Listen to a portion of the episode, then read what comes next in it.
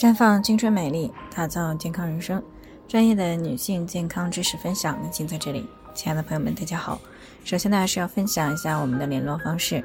大家可以在我们最常用的聊天软件当中搜索 PK 四零零零六零六五六八，关注以后呢，回复自测，进行健康自测，可以更有针对性的了解自己的健康状况。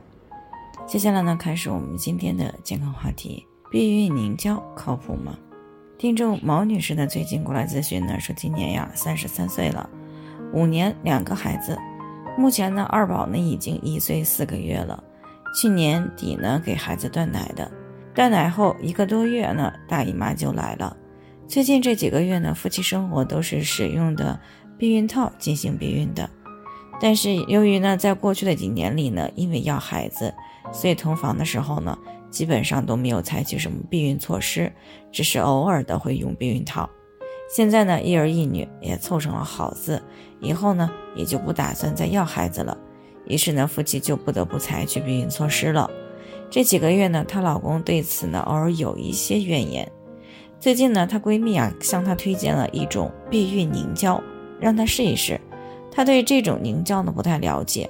那在听到我们节目的时候呢，就过来咨询了，想知道这种避孕方式到底靠不靠谱。避孕凝胶呢，又叫做女用液体避孕套，它呢和传统的固体避孕套不一样。所谓的液体避孕套呢，是一种呈现无色透明的凝胶液体状的女用避孕凝胶，注入到女性阴道以后呢，可以起到杀死精子、抗菌、杀毒的作用。它的避孕原理呢，主要就是这些凝胶当中所含的有效物质能够杀灭进入到女性阴道内的精子，使精子呢失去受精的能力，从而起到避孕的作用。那临床数据显示呢。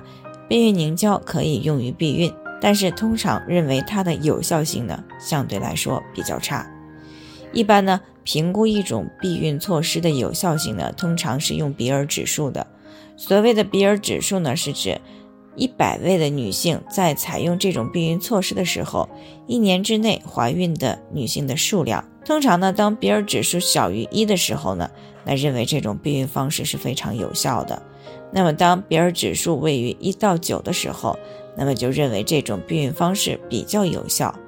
那当比尔指数为十到二十五的时候呢，那就认为这种避孕方式呢是一般有效的。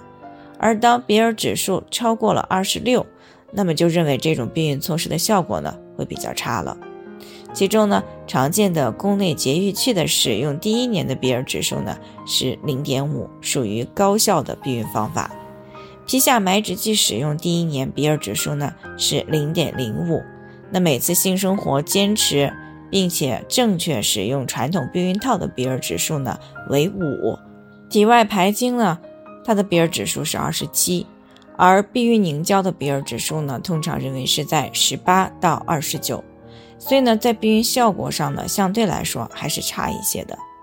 那在临床当中呢，大多呢推荐使用比尔指数小于九的避孕措施，比如说口服复方短效避孕药、宫内节育器、传统避孕套等等，这些呢都是相对来说有效的避孕措施。